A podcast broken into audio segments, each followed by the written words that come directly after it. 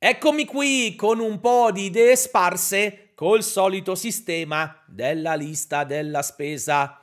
Ma attenzione, c'è qualche leggerissima anticipazione della puntata di Raw di ieri sera in America. Poca roba, eh.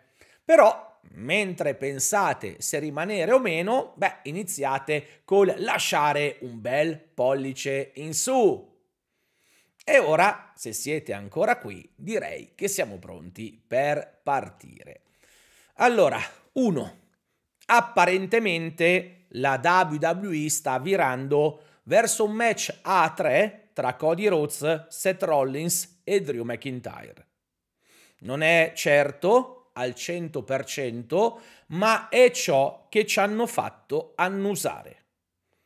Questo ovvierebbe al problema rappresentato dal corazziere scozzese, che ad ora, malgrado l'ottimo lavoro fatto col suo personaggio, non ha un avversario naturale e di cartello per WrestleMania. A Raw non c'è.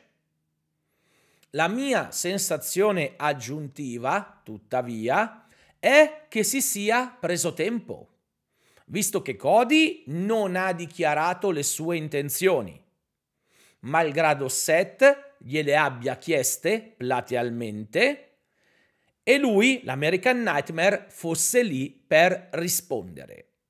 E il finale della loro interazione guastata da Drew è stato assolutamente insoddisfacente. Anche perché poi c'erano due ore di show per fornire una replica o rivelare un'intenzione. E invece è stato tutto rimandato.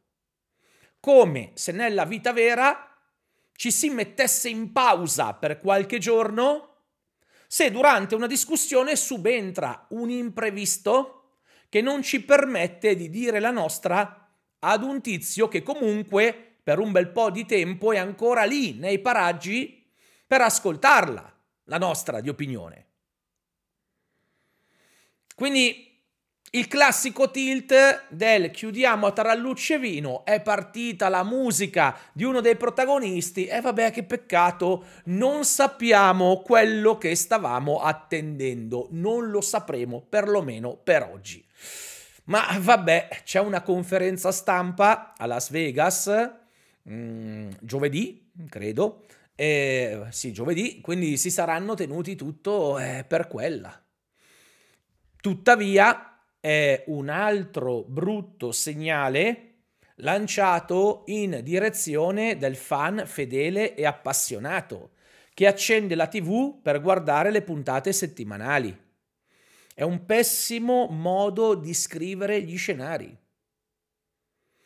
Perché come già vi ho detto poc'anzi, è come se tutto il mondo narrativo della WWE, con i suoi protagonisti che comunque utilizzano i social 24 ore su 24, si fermasse improvvisamente, cadesse in una stasi, in un sonno profondo, perché è successo qualcosa e allora vabbè, da lì non possiamo più andare avanti se non alla prossima puntata. Non è moderno. È una modalità di scrittura decisamente vecchia, antica, che, è, eh, che ha raggiunto un'anzianità da pensione. Voi cosa ne pensate? Sono troppo severo? Come al solito, ditemelo nei commenti. Due, restando su Cody, come ho detto nella live di ieri, quella in cui rispondo alle vostre domande, io ribadisco che non credo a due cose. La prima, che tutto ciò che lo riguarda sia stato fatto per renderlo ancora più popolare. Insomma, creiamo il martire e così avremo un picco di tifo per lui. Questa è la conseguenza, che non può diventare la causa. Mi rifiuto di credere che questa fosse la causa, anche perché Cody, già dal suo rientro, è il face più in vista della compagnia. Ha tre batterie di fuochi d'artificio, più di chiunque altro, anche dei campioni. È quello profilato in quel ruolo ed è colui che quel ruolo, dopo la chiusura dell'avvento di John Cena, è colui che forse l'ha interpretato meglio, con i gesti, con le parole, con la vicinanza con i fan, con l'essere il megafono e il testimone dei loro desideri e di ciò che vogliono andrà a fare da testimone a due che si sposano, eh, abbraccia i bambini, regala pezzi di tavolo, ha salutato un tifoso cieco che aveva un cartellone per lui, cioè Cody è già lì. Credere a questa roba per me è riplasmare la realtà in base a quello che è successo, partendo a ritroso, quando in realtà il tempo scorre nell'altra direzione. La seconda a cui non credo è che si sia buttato The Rock nella mischia per distogliere l'attenzione dallo scandalo del signor McMahon. Perché tutto questo vale a livello aziendale e i media che si occupano di tali argomenti non è che li cancellano perché all'interno dello spettacolo accade qualcosa. E un fan, se è attento o meno a queste questioni, lo è indipendentemente dal ritorno sul campo di battaglia di The Rock. In ambedue i casi si tratta, chiariamolo, di opinioni legittime del Wrestling Observer, che però sono diventate notizie per via del modo bizzarro di trattare l'informazione che gira attorno alla disciplina. Quindi state attenti, perché queste robe qua finiscono per condizionarvi. Ma non sono news, sono opinioni di una fonte autorevole, di qualcuno competente che ne sa, ma che può sbagliare, ma soprattutto che dice la sua, che analizza. È quello che faccio anch'io eh, ma che non sempre analizza o può analizzare nel modo corretto e vale chiaramente anche per me. Tra l'altro si tratta di una fonte che negli ultimi anni è anche un pochino chiacchierata per via di certe sue devianze, per via mh, dello strizzare l'occhio ad una certa tipologia di fan o dell'avere alcuni wrestler in qualche modo vicini e forse trattati con più riguardo rispetto ad altri. Quello che è certo, invece, quindi quello che è indiscutibile, è che ora la mania di protagonismo di certi eh, fan, unita all'indignazione reale di altri, è un'arma che la WWE può usare a suo vantaggio. Forse non se l'aspettava, forse nemmeno la voleva, però ora c'è e ne può approfittare. Però la dirigenza, il creative dovrà essere bravo, dovranno essere bravi, perché è un attimo esasperare la platea. E già Eva, la figlia di The Rock che a NXT fa la general manager, pare aver ricevuto minacce di morte gravi come punizione per le teoriche colpe del padre.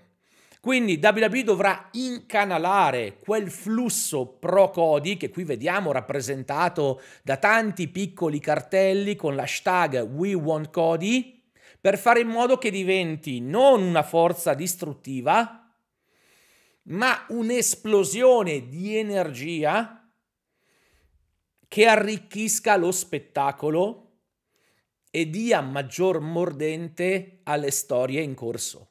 Non sarà facile perché il fan, quando ci sono questi scenari, ha, eh, come dire, il pedigree dell'incendiario, vuole fare casino. Eh, vuole mettere il mondo a ferro e fuoco, ha individuato il nemico, adesso gliela faccio vedere io. Però si può anche, con Daniel Bryan eh, in larga parte ci riuscirono, si può anche trasformare la contestazione in gioia, in emozione, in divertimento, in riabbraccio di un contesto che invece ero venuto qui eh, in qualche modo eh, per sminuire o per urlarci contro. Quindi staremo a vedere come riusciranno qua a gestire tutto ciò che hanno scatenato. 3. Sta a vedere che il primo match annunciato per WrestleMania e che vedete in grafica, Bailey contro Io Sky, sarà anche il migliore della card? Chi ci crede? Che questo al buio sarà lo show stealer di WrestleMania. Chi ad oggi ci crede? Chi ci metterebbe la mano sul fuoco? Voglio vederlo. È la solita provocazione della domenica? Del bardo? Oppure può esserci qualcosa di vero? Oppure c'è qualcuno di voi, o magari tanti di voi, che sì, ad occhi chiusi sono pronti a dire sarà così? Fatemelo sapere. E con questo ho finito. Ricordatevi ovviamente, se già non lo avete fatto, di lasciare un mi piace al video, che è gratis, non costa niente, però permette a questa piccola produzione di restare in vita e poi di iniziare i vostri acquisti su Amazon dalla mia vetrina. È un link passivo, lo trovate nella descrizione di tutti i video che pubblico. Se lo fate, una piccola percentuale di quello che spendete non va al signor Amazon, ma arriva a me che da lì vi ci ho mandato, ok? Bene, e ora come al solito la palla passa nel vostro campo, dita roventi, aspetto le vostre opinioni educate nello spazio dei commenti.